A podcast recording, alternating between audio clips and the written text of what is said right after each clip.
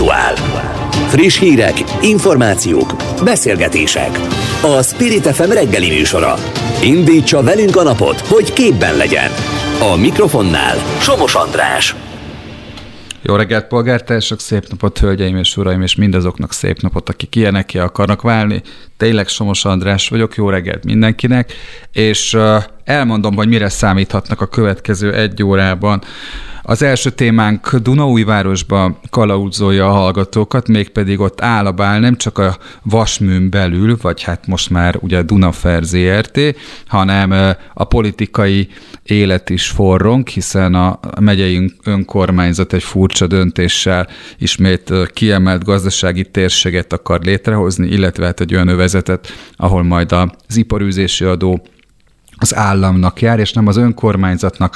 Van már ilyen példánk, ugye, Gödön, úgyhogy a példa ragadós, megnézzük, hogy mit reagálnak a helyi politikai erők. Aztán itt van a második témánk, a járvány elleni védekezésről szóló jogszabály. Meghosszabbították a veszélyhelyzetet. Az a kérdés, hogy hogy látja ezt Hollik István, hiszen mondjuk a Fidesz oldaláról érdekes a téma. A kormány azt szeretné, hogy minél gyorsabban véget érjen a járvány és a veszélyhelyzet. Ezt Gulyás Gergely mondta. 3 hete kíváncsiak vagyunk, hogy mit mond a Fidesz szóvivője. Itt lesz Kis László a DK-tól az önkormányzati bérlakások ügyében. Itt lesz a balatoni miniszteri biztos, aki kinevezése után nyilatkozik rádiónknak. Duró Dóra arról beszél, hogy 50 millió kilóval hízott a magyar lakosság a járvány ideje alatt. Én se fértem bele ide a műsorvezetői székben nagyon könnyen. Aztán itt van a 6. témánk, amely a gazdaság, az új GDP adatokra fog reflektálni egy nagyon felkészült elemző, Madár István. Aztán az előválasztásokról beszél Lakner Zoltán, végül, de nem utolsó sorban a lakás témáról egy ingatlan fejlesztői kerekasztal résztvevő is beszél, és hát ma van a tömegtájékoztatás világnapja, nem hiszik el. Az állami média azt vállalta, hogy kiegyensúlyozottan fog tájékoztatni. Ja, nem, csak vicceltem, úgyhogy most akkor a tömegtájékoztatás napja fog terítékre kerülni, és végül is az utolsó témánk, nem fogják elhinni, de a viperákat kutyákkal mentik, hogy hol, ez fog kiderülni az utolsó témában, de ez még csak 2 óra múlva kerül terítékre. Rögtön kezdünk. Spirit FM 92.9, a nagyváros hangja. Több mint 1 éve tart a Dunaferr válságos helyzete, a sajtó rendszeresen foglalkozik a lassan követhetetlen ügyekkel. A társaságnak szeptember vége óta nincs igazgatósága, és a dolgozóknál is érezhető a feszültség, hiszen a bérkérdéseken túl a kollektív szerződésük is felmondásra került. Magyarország meghatározó jelentőségű acélgyártó komplexumának az ország egyik legnagyobb termelővállalat együttesének ügyéről beszélgetünk. És itt van velünk a térség országgyűlési képviselője, Kálló Gergely. Hello. Jó reggelt kívánok! Jó reggelt kívánok! Nagyon érdekes lesz, mert tulajdonképpen 3 témáról is beszélhetünk. Tehát tegnap, ugye ahogy a híradóban láthattuk, az ellenzéki vezetők ott voltak Dunaújvárosban. Miért? Fontos volt kifejezni az ott élők számára, hogy a leendő 2022-es kormány, bárki is nyerje meg az előválasztást kormányfőjelölti szinten, az egy sokkal szolidárisabb kormány lesz. Itt most az történt, ugye Süli János, amikor a különleges gazdasági övezetek vitája volt a parlamentben, ő elismerte, hogy ez egy olyan fogalom, egy olyan módszer, illetve egy olyan törvény, amivel lehet büntetni Magyarországon településeket és térségeket. Tehát ez egy fegyver a Fidesz kezébe.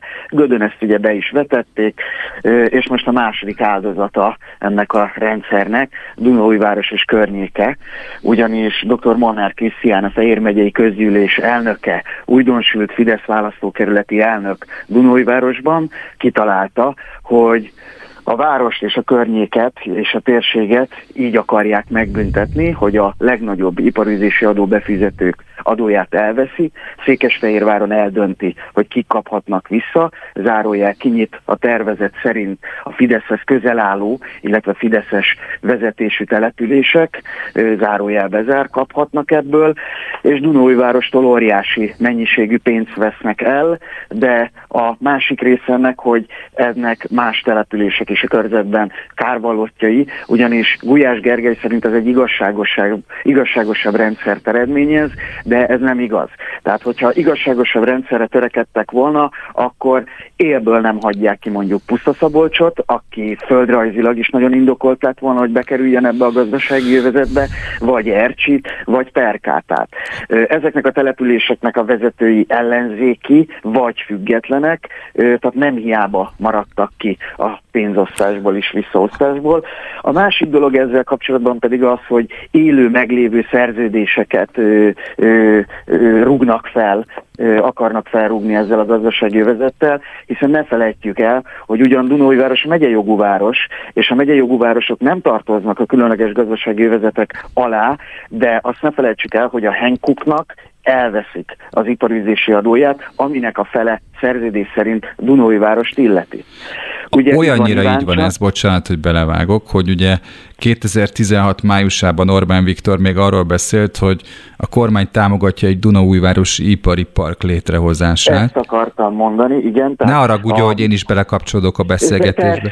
Elnézést, igen. Igen, csak ugye ebből az következik, hogy a város megfelelő beruházásokat eszközölt egy ilyen park létrehozásáért. Igen, pontosan. Tehát a Modern Városok program keretein belül ígérte meg Orbán Viktor, hogy egy logisztikai és egy ipari parkot kell építeni Dunaújváros mellett. Az akkori fideszes városvezetés számunkra teljesen érthetetlen okokból azt mondták, hogy Dunaújváros mellett ilyen földterület, alkalmas földterület nincsen, ezért valósuljon meg Iváncsán ez az ipari park, és akkor szerződés szerint ebből az ipari parkból is feleznünk kell, tehát a fél iparűzési adó fele az Dunaújvárost illeti. Teszem hozzá, ez azért van, nem azért, mert mi önzőek lennénk, vagy mindent magunknak akarjuk, hanem azért, mert mi fizettünk belőle. Tehát mi adtunk rá pénzt a Modern Városok keretein belül. Miután most szeretnék még egy picit az előválasztásról is beszélni, az megmondható most, hogy megmenti az Isten vagy a sors attól a várost, hogy ez kiemelt fejlesztési térség legyen, és megyei jogú pénzek legyenek az eddigi iparűzési adóbevételekből? Nézd, mi minden eszközt kihasználtunk, minden eszközt ki fogunk használni, és reméljük, hogy jobb belátásra térnek a Fideszen belül, és belátják, hogy ez egy ostoba, otromba lépés lenne, amivel a többséggel, tehát a körzetünkben élő többséggel szúrnak ki. Na most azt lehet látni, hogy minden nagyvárosban eléggé kiélezett a küzdelem az esélyes jelöltekkel, de valahol háttéralkuk döntenek arról, hogy ki indulhat a Fidesz jelöltjével szemben. Hogy áll ez Dunaújvárosban? Én hagy óckodjak egy kicsit ettől a kifejezéstől, hogy háttéralkuk, ez elég gyakran előfordul az előválasztások során. Kettő dolgot kell figyelembe venni egy jelölt kapcsán. Alkalmas-e az emberek képviseletére a térségben? Kettő, le tudja győzni a Fideszt. Szerencsésnek mondhatom magamat, mert egyre több szervezet látja bennem azt, hogy én ennek a két kritériumnak megfelelek. Mondjuk tudom, önnek szerencséje van, mert a legutóbbi időközi választást ugye ön megnyerte. Igen. Ezt belátta sok jelölőszervezet, ugye tegnap a DK, mint újdonsült jelölőszervezet állt be mögém. Én ezt nagyon megköszönöm, én nem kérek senkit arra, hogy álljanak be. Én azt hiszem, hogy az elmúlt egy évben dolgoztam annyit, hogy ez egy bizonyítvány lehet a jelölőszervezetek számára. Egyre többen beálltak mögém, de én mindenkit megnyugtatok, hogy nem egy szimpadias, hanem egy komolyan vehető, komoly előválasztás lesz Dunaújvárosban is, mind miniszterelnök jelölt, mind pedig képviselőjelölt szinten. Kálló Gergelynek, Dunaújváros országgyűlési képviselőjének a Jobbiktól. Köszönöm szépen, hogy itt volt. Én köszönöm a lehetőséget, viszont hallás. Spirit FM, ahol mindenki szóhoz jut.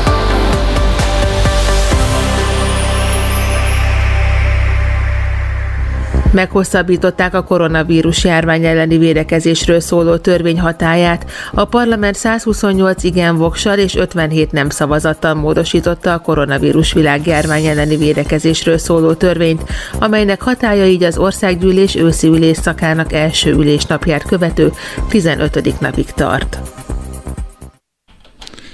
És itt van velünk Hollik István a Fidesztől. Jó reggelt kívánok! Jó reggelt kívánok, köszöntöm a hallgatókat is. Az országgyűlés tegnap ugye hát az ellenzék kivételével megszavazta a veszélyhelyzet meghosszabbítását. Érdekes volt, nagyjából 3 hete egy kormányinfon Gulyás Gergely azt mondta, hogy higgyék el, a kormány érdeke az, hogy ez a rendkívüli jogrend megszűnjék, és mégis arról van szó, ha jól értem, hogy tulajdonképpen bármeddig fenntartható ez az állapot. Nem bármeddig, az országgyűlés dönt arról, hogy ez meddig hosszabbítható meg. Most az országgyűlés arról döntött, ahogy itt hallhattuk, hogy szeptember végéig fennmarad a veszélyhelyzet, hiszen a gyors reagálási képességnek meg kell maradni, de természetesen mindannyiunknak az az érdeke, hogy legyőzzük a járványt, ugye ennek a megoldása egyértelműen az oltás, és hogyha legyőztük, akkor természetesen a veszélyhelyzet az megszüntethető. Tehát magyarul meg kell tennünk ezt az elővigyázatossági lépést annak érdekében, hogy a kormány gyors reagálási képessége fennmaradjon, de természetesen úgy, ahogy korábban az már tapasztalható volt, annak ellenére, hogy a baloldal mindenfélét összehazudott, például a járvány első szakaszánál, hát én még emlékszem rá, ott voltam, hogy Jakab Péter azt kiabálta nekünk, hogy azért döntünk a veszélyhelyzetről, hogy ne legyenek 2022-ben választások, meg királyság, meg mindenféle ostobaság elhangzott, és ugye a kormány az első adandó alkalommal, amikor a járvány első szakaszát legyőztük, a rendkívüli jogrendet megszüntette. Pontosabban erre adott javaslatot a parlamentnek, és a parlament ezt azonnal meg is szavazta. Hogyha én meg akarok szüntetni egy kapcsolatot, akkor azért nem így zárom le, hogy a kormány. De mire gondol? Hát, hogy egy az egyben egy új törvénnyel meghosszabbították azt a lehetőséget, hogy tulajdonképpen az országgyűlés kikapcsolása nélkül, ez volt tavaly nyáron, bármikor ugye meghosszabbíthatják, nem is kell igazából az országgyűlés hozzá. Dehogy nem kell. Hát van egy véglejárat, de gyakorlatilag a kormány kezdeményezi azt, hogy hosszabbítsák meg. Ne, a parlament a rendkívüli jogrendet bármikor megszünteti. A kormány felkéri a kormány többséget, hogy az kérje fel a kormányt, hogy terjessze elő azt a javaslatot. Ez így, hát ez így néz ki jogilag. Tulajdonképpen, ha jól értem, akkor azt kéri számon, hogy a kormánynak többsége van a parlamentben. Egyáltalán tehát nem képvisel. A kétharmad, az kétharmad. A tények talaján állunk, tehát én nem gondolom azt, hogy önöknek nincs az országgyűlésben kétharmaduk. Én csak azt akarom az ön figyelmébe ajánlani, hogy nem igazán volt az megszüntetés, az a tavalyi döntés. És erre alkotmányjogászok hívják fel figyelmet, nem érdekes az én véleményem. Olyan elemzéseket... Én nem tudom, tehát, hogy egészen világos volt a akkori helyzet, meg a mostani helyzet is. Akkor a kormánynak megadta a felhatalmazást a parlament úgy, hogy azt a parlament bármikor egy döntéssel visszavonhatja. És hála Istennek, ugye éppen akkor az ellenzéknek az volt a problémája, hogy ez kvázi határidő nélkül történik meg. Ők azt szerették volna, hogy 90 napra legyen megadva ez a kormány számára. Meddig kellett föntartani? 67 napig az első hullámnál, mert hála Istennek annyi idő alatt az első hullámat a járványnak akkor tavaly legyőztük. Most is erről van szó. Még egyszer mondom, tehát mindenki azt szeretné, hogyha legyőznénk végérvényesen ezt a járványt, és a veszélyhelyzet az megszüntethető lenne. Csak azt látjuk, hogy újabb és újabb vírus variánsok, mutánsok kerülnek elő, és nem tudjuk, ön tudja, bárki tudja, még a virológusok se tudnak egészen bizonyosan azt mondani, hogy egyébként ezt a vírust most a hátunk mögött hagytuk, ne adja Isten, azt sem tudják mondani, hogy előkerülhet egy olyan újabb variáns, egy olyan mutáns, ami ellen adott esetben például még nem hatásosak a mostani oltások. Egyelőre nincs erről szó. Reméljük, hogy nem is lesz. De ahhoz, hogyha egy ilyen új helyzet előáll, nagyon gyorsan, azonnal lehessen reagálni, ahhoz egyébként ezt a veszélyhelyzetet érdemes föntartani. Még egyszer mondom, azzal a kitétellel, hogy mindenki abban érdekelt, úgy, ahogy korábban is, hogy ez a veszélyhelyzet minél hamarabb megszüntethető. Azt mondják jogászok, hogy az egészségügyi törvény alapján el lehetett volna rendelni akár a távoltartási korlátozásokat, akár a maszkviselési szabályokat, de még az árvatartás kérdését is, és a kijárási tilalmat is. Mi okozza azt, hogy bár stadionba lehet menni, de 180 napja nem lehet gyülekezni?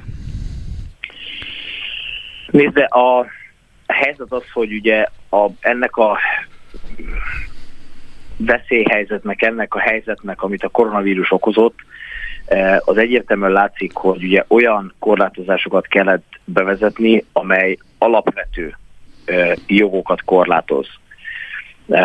És ugye vannak olyan európai országok, ahol ez mind a mai napig fennáll. Például Franciaországban az ember még mindig, a francia lakosok nem hagyhatják el 10 kilométernél jobban a saját lakóhelyüket. Tehát még a mozgásukban, a szabad mozgásukban is korlátozó annak.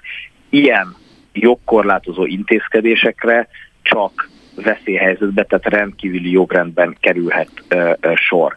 És még egyszer mondom, mi ezt már nem szeretnénk, hál' Istennek a szakemberek, az operatív törzs is azt mondja, hogy a harmadik hullám az leszálló ágban van, és hogyha elérjük az 5 millió oltást, akkor újabb enyhítő intézkedésekre van lehetőség, tehát végre újra lehet indítani az országot, de ettől függetlenül ugye a vírus az még nem szűnt meg. Sajnos még itt van velünk. Egyre kevesebb ember fertőződik meg, de még mindig itt van. Éppen ezért felkészültnek kell arra lenni, hogyha bármi új helyzet előáll, akkor arra gyorsan lehessen reagálni. A veszélyhelyzet fenntartása pusztán ezt a célt szolgálja, semmi mást. Képviselő úr, ha egy pártnak akkora szerepe van a rendszerváltásban, mint a Fidesznek van, és ott voltak a kerekasztalon, akkor hogy van az, hogy amikor 10 éve korlátoznak, akkor nem az első lépésük, amikor enyhül a járvány, hogy visszaállítják az alapjogokat? Ez pontosan így történik most is. A veszélyhelyzet csak arra ad lehetőséget, hogy ezeket a korlátozó intézkedéseket, amennyiben a szakemberek ezt szükségesnek tartják, meg lehessen hozni. De az nem jelenti azt, hogy meg kell hozni, és meg is fogja hozni a kormány, hogyha ez nem indokolt. Ez eddig is így volt. Tehát a probléma ezzel, ennek a feszegetésével az, hogy a baloldal is folyamatosan ezt csinálja, hogy megpróbál a védekezéssel szemben bizalmatlanságot kelteni. Nyilvánvalóan ezt kell megérteniük, hogy amikor a veszélyhelyzetet, vagy annak az indokoltságát támadják, akkor valójában nem a kormányt támadják, hanem a járvány ellen védekező szakembereket. Hiszen a kormány csak azért hozza meg az intézkedéseket, nem jó kedvéből.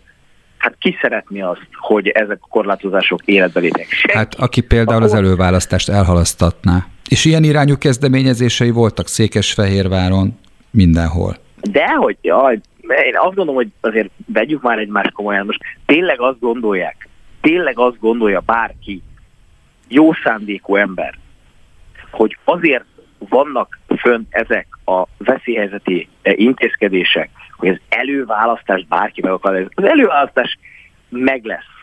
Teljesen nyilvánvaló. Egyébként engem aztán végképp nem zavar, úgyis az egész egy színjáték, tehát előre le vannak játszva már a lapok, de csinálják meg.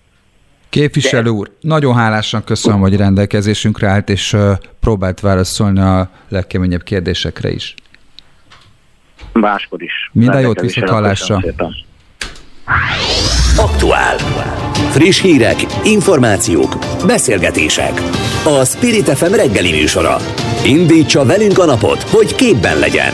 A mikrofonnál Somos András. Nyílt levélben tiltakoznak a budapesti DK-s polgármesterek a lakástörvény módosítása ellen. Egyenesen álmokfutó javaslatnak minősítették a tervezetet. Meglátásuk szerint elveszi az otthonteremtés lehetőségét az alacsony jövedelmű, nehéz sorsú családoktól, kisnyugdíjasoktól és az első otthonukra gyűjtő fiataloktól. És megyünk is tovább ebben a témában, és pedig Kis László, a DK polgármestere. Megyünk is tovább ebben a témában, a mikrofonnál a DK harmadik kerületi polgármestere, Kis László. Halló! Jó reggelt kívánok!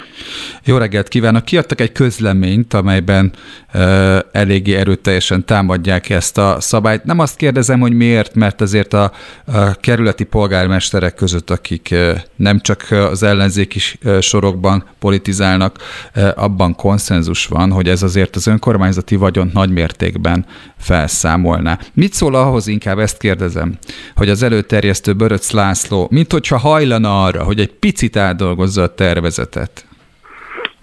Én nem láttam ilyen kezdeményezést az előterjesztő részéről. Az előterjesztő és a mögött álló Fidesz nem csinált más, mint erőből a gazdaságbizottság ülésén, és minden kritikára gyakorlatilag hallgatva erőből átnyomta ezt a javaslatot. Az egy üres duma, ami arról szól, hogy persze majd mindenkinek lesz módja ehhez hozzátenni a véleményt, és őszintén szóval sem tudom komolynak minősíteni, amit nyilatkozott képviselő úr, hogy konzultált több polgármesterrel, hiszen a saját fideszes polgármester is azt mondják, hogy ez a javaslat álmokfutás és hülyeség. Én olvastam Böröcz Lászlótól egy interjút, szerintem valamelyik gazdasági portál írta egyébként, majd megmondom a beszélgetés végén, ha megtalálom. Sokat gondolkodtunk rajta, hogy legyen-e olyan kikötés, hogy tehát ha valaki megveszi 15-20%-os áron az ingatlanját, ugye, amit bérel, akkor azonnal tovább tudja adni. Aztán arra jutottak, hogy miután több mint 500-an a várbeli lakosok közül azt aláírták, hogy kifejezetten ellenzik, hogy legyen bármilyen típusú eladási korlát, ezért úgy döntöttek, hogy ezt azért nem, felnőttnek tekintik az embereket, és nem lesz ilyen korlátozás. Igazából erre nálunk Kubdán azt szokták mondani, hogy ez süketelés. Egyrészt nem az 500 darab várba lévő, egyrészt haverok kezében lévő bérlakást érint, hanem több tízezret, akikkel sem konzultáltak, és nyilván az önkormányzatokkal és önkormányzati szövetségekkel sem konzultáltak.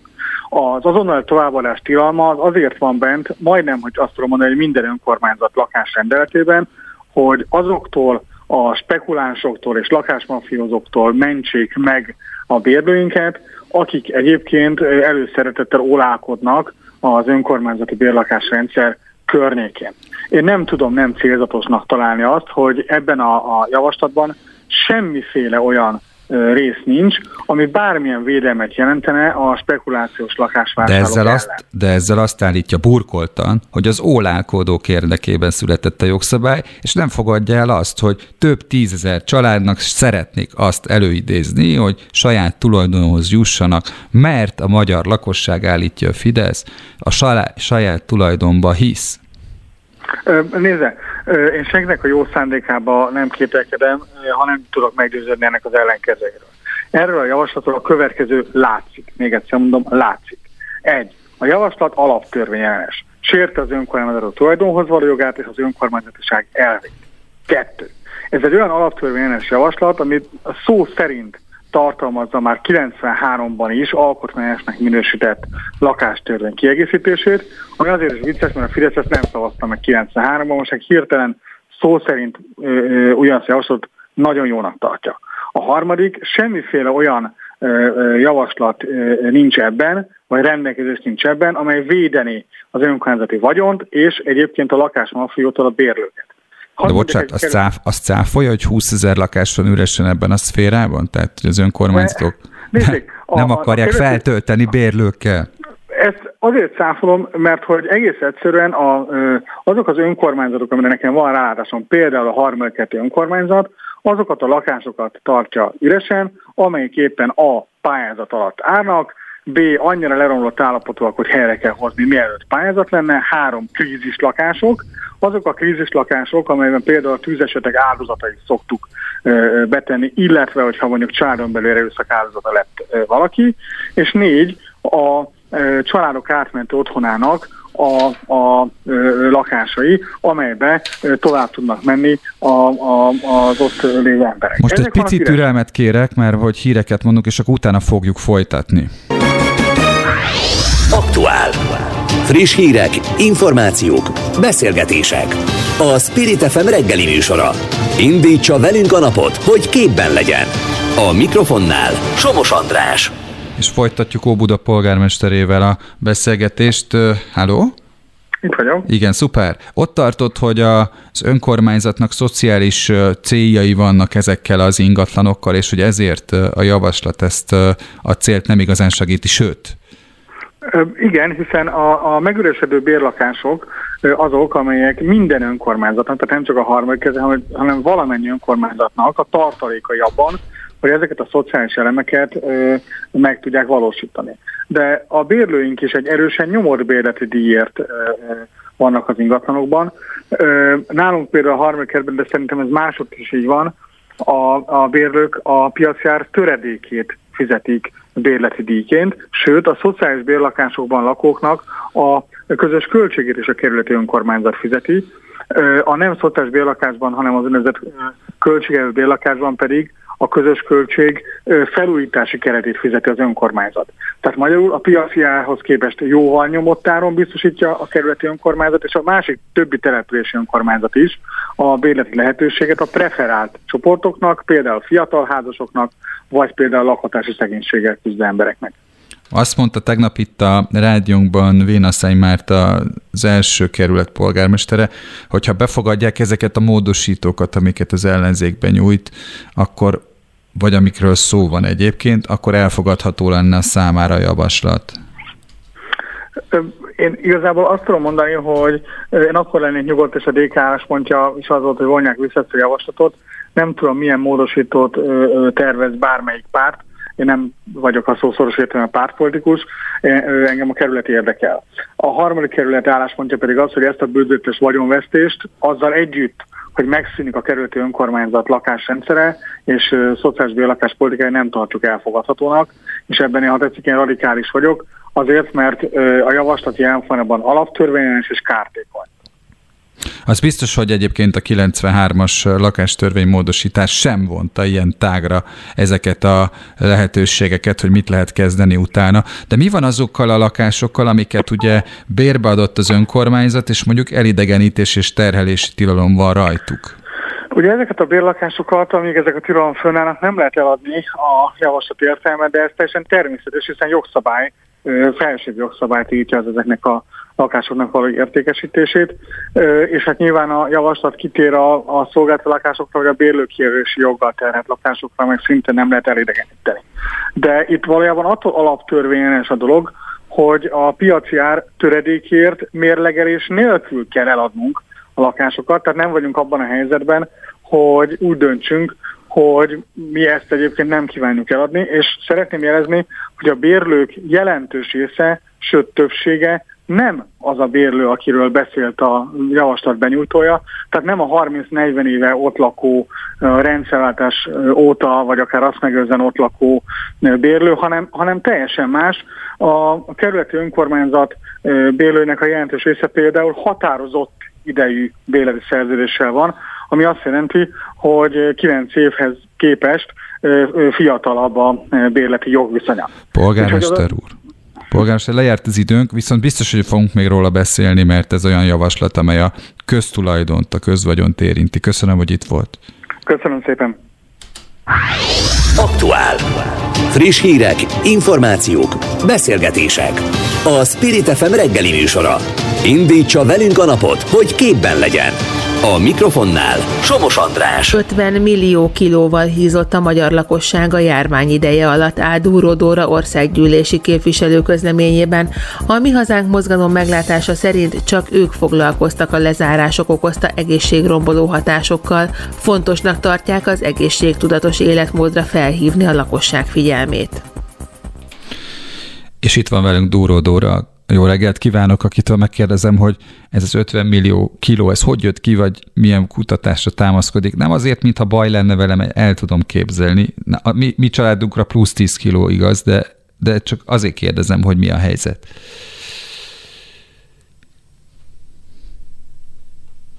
Az életmódváltozással kapcsolatos kutatást, illetve táplálkozás, tudományi vállalkozások, cégek, illetve sporttal foglalkozó vállalkozások szintén, és ezekben állt az, hogy egy átlagos magyar állampolgár az 5 kilót hízott, és hogyha ezt a 10 milliós lakosságra kivetítjük, akkor már is 50 millió kilónál tartunk. Nagyon fontos az elhízásról beszélni, és egyáltalán az egészségtudatos életmódról, és nagyon sajnálja azt a Mi Hazánk mozgalom, hogy a kormány nem ragadta meg az alkalmat a járvány okozta nehézségek közepette, hogy erre felhívja a figyelmet. A légúti fertőzésekkel járó betegnapok is magasabbak egyébként azoknál, akik elhízottak, így a Covid-nak a kockázatát is növeli az elhízás. Ennek ellenére hozta azt az észszerűtlen korlátozást a kormány, például a kijárási tilalommal, hogy este sem lehetett szabadtéren sem mozogni, és az edzőtermeket is bezárta, akkor, amikor például a kaszinók is nyitva lehettek.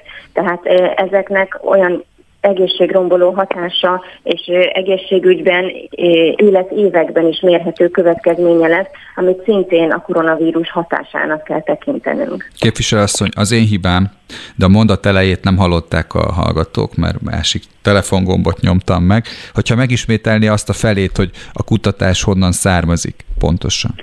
Több kutatás is megjelent a járvány okozta életmódváltással kapcsolatban. Ezeket táplálkozással foglalkozó vállalkozások, illetve sportolási szokásokkal foglalkozó vállalkozások készítették, de maga a Nébi is egy tanulmányt és felmérést közzétett ezzel kapcsolatban. Ami egy állami szerv, ugye? Az élelmiszerbiztonság szakterületért felelős állami hivatal. Ugye... Az van itt az MTI-ben, hogy az Országos Sajtószolgálatban, hogy azért rendkívüli az önök kezdeményezése, mert hogy senki nem hangsúlyozza azt, hogy tulajdonképpen súlyosbítja az elhízása a koronavírus hatását, mert azok, akik nem mozognak otthon, azok az egészségügyi kockázatokat is növelik, tehát a vírussal szembeni ellenálló képesség kifejlesztésében a szervezetben egy ilyen ellenhatás érvényesül.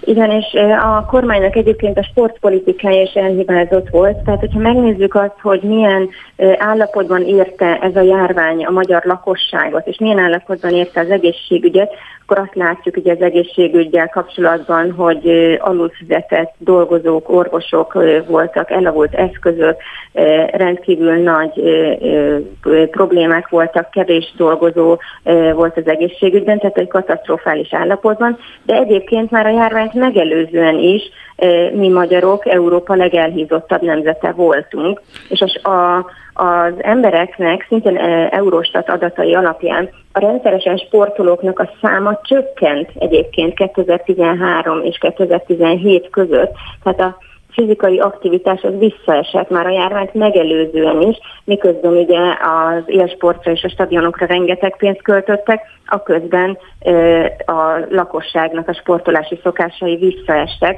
és ez egyébként összefüggésben van számos olyan betegségnek a kialakulásával, a mozgásszegény életmód és az elhízás, ami a koronavírus lefolyását is súlyosbítja. Erre tette rá ezeket az észszerűtlen korlátozásokat a kormányzat, amikor az edzőtermek vagy úszodák még akár ezzel a négyzetméter alapú szabályozással sem következhettek be, hogyha biztosított volt egyébként a szellőztetés, a fertőtlenítés eszközei rendelkezésre álltak, tehát ez is egy észszerűtlen intézkedés volt, ami súlyosbította a járványnak a lefolyását. A lezárások ideje alatt az emberek fizikai aktivitása is saját bevallásuk szerint kevesebb lett. Majdnem a fele az embereknek lényegesen kevesebbet mozgott, és több mint egyharmaduk válaszolta azt, hogy nem változott. Tehát, hogyha ezt a kettőt már összeadjuk, akkor látjuk azt, hogy a döntő többségnek sajnos még rosszabb lett az állapota. Képviselő asszony, nagyon köszönöm a beszélgetést. Köszönöm szépen a lehetőséget. Viszonthallásra. Viszonthallásra. aktuális közlekedési helyzetkép a fővárosból, a BKK Info szakemberétől, a Spirit FM reggeli műsorában. Csúcsidő. És itt van velünk a BKK ügyeletese Tóth Zsuzsa. Az a kérdésem van, hogy minthogyha olyan hírek keltek volna szányra, hogy baleset történt a városban. Jó reggelt kívánok, köszöntöm a hallgatókat. Igen, egy balesetről tudok beszámolni jelen pillanatban. Ez a 16. kerületben a Szabadföld úton történt a Lapát utcánál. Itt mindkét irányban fennakadásra kell készülni. Egyébként... Bocsánat, ez egy klasszikus kertvárosi környezet, tehát hogy itt nyilván beállt a forgalom. Igen, úgyhogy azt javasoljuk tényleg mindenkinek, hogy időben keljen útra, akár a kertvárosi részen is, mert szinte sosem tudni, hogy hol történik kisebb baleset, ami fennakadást okozhat. Egyébként szinte az egész város be van állva, úgyhogy mindenki időben induljon el, mert torlódásra kell készülni. Egyéb helyeken mit tud mondani, mennyire lehet szabadon és gyorsan menni? Szabadon és gyorsan, de ez nehéz kérdés. Sajnos arról tudok beszámolni, hogy szinte egybefüggő a kocsisor például a belvárosban, a Rákóczi úton és a Múzeum körúton, az Asztória felé, a rakpartokon, mindkét oldalon, Budán, Pesten is, a Budakeszi úton és a Hűvösvölgyi úton befelé is nagyon erős a forgalom, a Széll Kálmán tér környékén is. De azt kell, hogy mondjam, hogy sajnos nagyon megnehezíti a forgalmat a Ferihegyi repülőtérre vezető repülőtérre vezető útnak az egyirányosítása. Ugye itt az M3-as metró fölötti híd felújítása kezdődött meg, és ezért terelésekre kell számítani, úgyhogy sajnos nincsen könnyű dolga az autósoknak ma. Kedves Zsuzsa, számítok még önre, és a legfrissebb közlekedési hírekre. Rendben, köszönöm szépen. Viszonthallásra. Spirit FM 92.9, a nagyváros hangja. A Balaton élővilágának megóvásával kapcsolatos feladatok ellátására miniszteri biztossá nevezte ki Szári Zsoltot, Nagy István agrárminiszter május 1-től. A miniszteri biztost kérdezzük feladatairól és a Balaton jelenlegi helyzetéről és a fejlesztési tervekről. Jó reggelt kívánok! És már is itt van velünk, jó reggelt kívánok, Szári Zsolt. Ön ha jól nyomoztam, akkor a hallgazdálkodás szakákból érkezik, ugye? Tehát egyébként a programjában olvastam is, hogy etéren is számíthatunk változásokra. Igen, valóban balatoni hallgazdálkodás területéről érkezem, tehát azért van némi rálátásom a Balaton életközösségére, de nyilván ez a feladat, amiben most megbíztak, sokkal összetettebb ennél. Mivel egészül ki a programja, hiszen azért fókuszban van a Balaton, mégpedig, hát nem tudom, tudja, de mondjuk én vezetek egy betelefonálós műsort a televízióban. Azok, akik onnan telefonálnak, arra panaszkodnak, hogy kevesebb a szabad strand, ez egy beszédóra itt most ma reggel. Egyrészt, másrészt meg hát az építkezések nem mindig a szabályoknak megfelelően történnek. Láttuk, hogy például a szőlőművelési ágba tartozó tihanyi telkeken micsoda a hegyet felemésztő építkezések folynak, akár lakóingatlan céljára, úgyhogy biztos, hogy van teendő. Igen, van, de vannak olyan problémakörök, amelyek közvetlenül a Balaton élővilágát nem érintik, de természetesen nagyon sok olyan beavatkozás van, ami kihatással lehet az élővilág egészére, illetve annak egészségére. Nekem a feladatom gyakorlatilag máskéban összefoglalva a Balaton életközösségével kapcsolatos tevékenységek és beavatkozások összehangolása lesz. Egy párbeszéd a civil és állami szervezetek között annak érdekében, hogy a tó vízminőségének megőrzésére, javítására tett intézkedések lehető legnagyobb egyetértés mentén valósulhassanak meg. És nagyon fontos feladat lesz még ez, mert a balatoni halmúltalom alatt álló földrajzi jelzésű helyi termék bevezetése is. Ez a szerep akkor inkább környezetvédelmi sem, mint hatósági ellenőrzési? Ez természetesen így van. Nagyon sokan szeretnék, különösen az itt élők, hogy a Balaton tovább ne zsugorodjon, már a megmaradt természetes parcakörszai tovább ne férüljenek. Az is igény, hogy a víz legyen minél tisztább, benne élő növény és állati szervezetek pedig egészségesek. Ugyanakkor nagyon sokan szeretnék a partján és a vízén megpihenni. Időnként ezek komoly terhelést jelentenek a Balaton életközösségére. Az azonban közös elvárás, hogy a Balaton legalább ebben a formájában és minőségében meg tudjon maradni, és ezt tovább tudjuk adni az utókornak. Azt mondja meg nekem így, hát így a vége felé a beszélgetésnek, hogy az a kép, amin egy óriási halat tart, az mikor készült, és milyen fajtájú az a hal? Hát ezt most nem tudom, melyik képről van szó. Ugye a halgazdálkodás.hu oldalon igen, vezérigazgatóként ott tart egy óriási halat. Az egy kapitális hüllő volt, horgász életem legnagyobb hüllője, 10 kg fölötti, ezért ezek a példányok nem minden, csak a Balatonban, és hatalmas szerencse is kell az, hogy egy ilyen halról végre kerüljön. Az a hal egyébként azonnal a fotózás után visszakerült a Balatonba, tehát jó esély van arra, hogy még a tólakója. Ez mikor volt pontosan? Ez 4 évvel ezelőtt. És egy sima fenekezővel sikerült ezt? Nem, ez pergető módszerrel sikerült. Bent állt a vízben? Feltűrt nem, gatyával? Csónakban. Hát azért február végén ez igen nagy jutatvány lett volna. Értem. Hát sok sikert a munkához, és lesz is szükség arra, hogy rendet vágjunk a Balaton környékén az ellenőrzésben, úgyhogy sok sikert. Nagyon szépen köszönöm. Minden jót, viszonthallásra. Üzleti szektor. A Spirit FM reggeli műsorának gazdasági percei. Üzleti információk, ingatlanpiaci adatok, pályázati lehetőségek, gazdasági hírek. Minden, ami anyagilag fontos lehet. Kedden megérkezett az első negyedéves GDP adat Magyarországról. Kiderült, hogyan teljesített a gazdaság a legsúlyosabb járványhullám idején.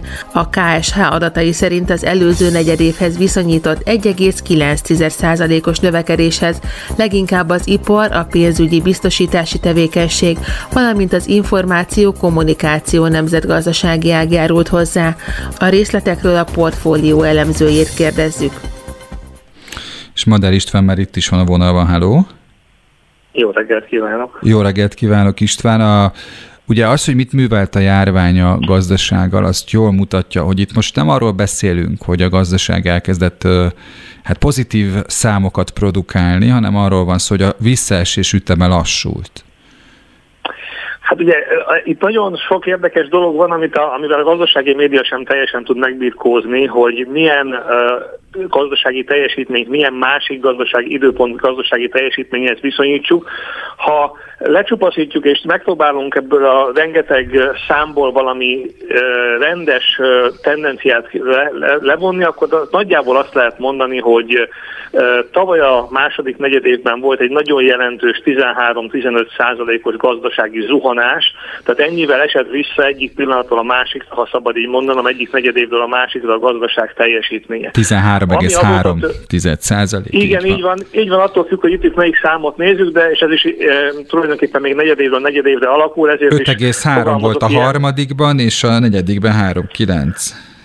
Így van, de ezek azok a számok, amelyek folyamatosan változnak, attól függően, hogy ahogy jön be az új adat, hogyan igazítják újra szezonálisan a számokat, azért fogalmaztam szándékosan ilyen nagy vonalakban, de ugye azt érdemes figyelni, hogy azóta, ami történt, az tulajdonképpen azért mégiscsak kellemes meglepetés, hiszen azt láthattuk, hogy egy ilyen nagyon nagy zuhanás után először viszonylag gyorsan magára talált a gazdaság, hiszen ebből a 13%-os visszaesésnek közel a felét tulajdonképpen a következő negyedévben visszadolgozta.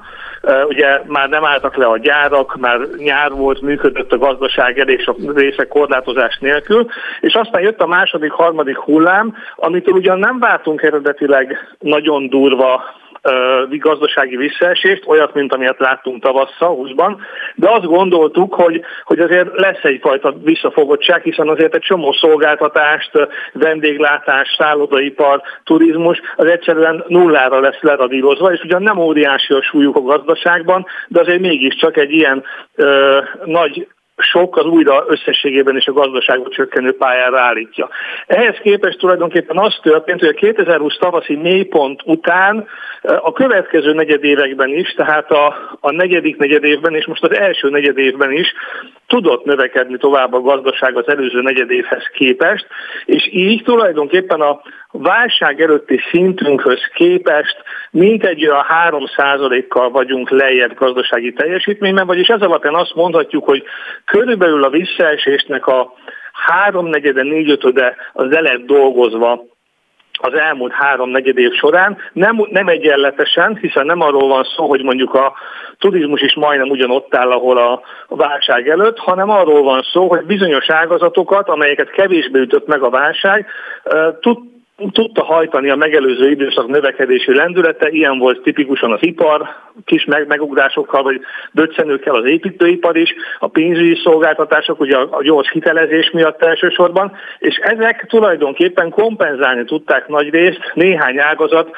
katasztrofálisan nagy visszaesését. És tulajdonképpen így állunk most így az első negyed év után, hogy azt gondoltuk, hogy a negyedik negyed évben és az első negyed évben is, hogy minimális visszaesés hoz a gazdaság teljesítményében az újabb és újabb járványhullám, ehhez képest minimális erősödést tudott produkálni a gazdaság az előző negyedévekhez képest, és ez azért nyilvánvalóan összességében egy kedvező összkép. Ez az elemzők által becsült 4%-os visszaesés helyetti 3%, ez a pénzügyminisztert egy olyan optimista becslésre sarkalta, hogy tulajdonképpen hamarosan, már a nyáron látszanak a kilábalási jelei vagy jegyei.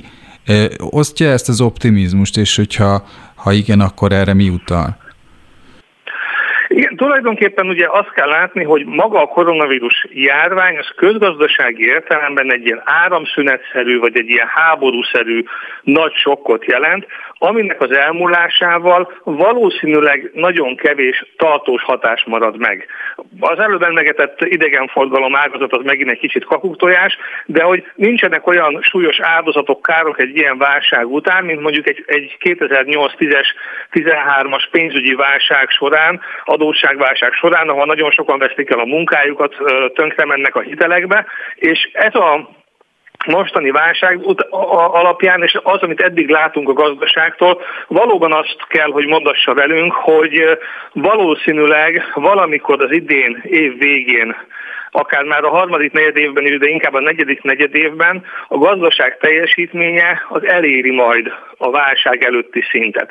Ez nem jelenti klasszikusan a teljes válság meghaladását, mert ugye azt szokták mondani, hogy akkor küzdjük le teljesen a válságot, amikor a gazdaság teljesítménye eléri azt a szintet, ahol akkor lenne, ha egyáltalán nem lett volna koronavírus válság, tehát a gazdaság 2019 végétől ugyanúgy ezzel a várható 3-4%-os GDP növekedési ütemmel bővült volna.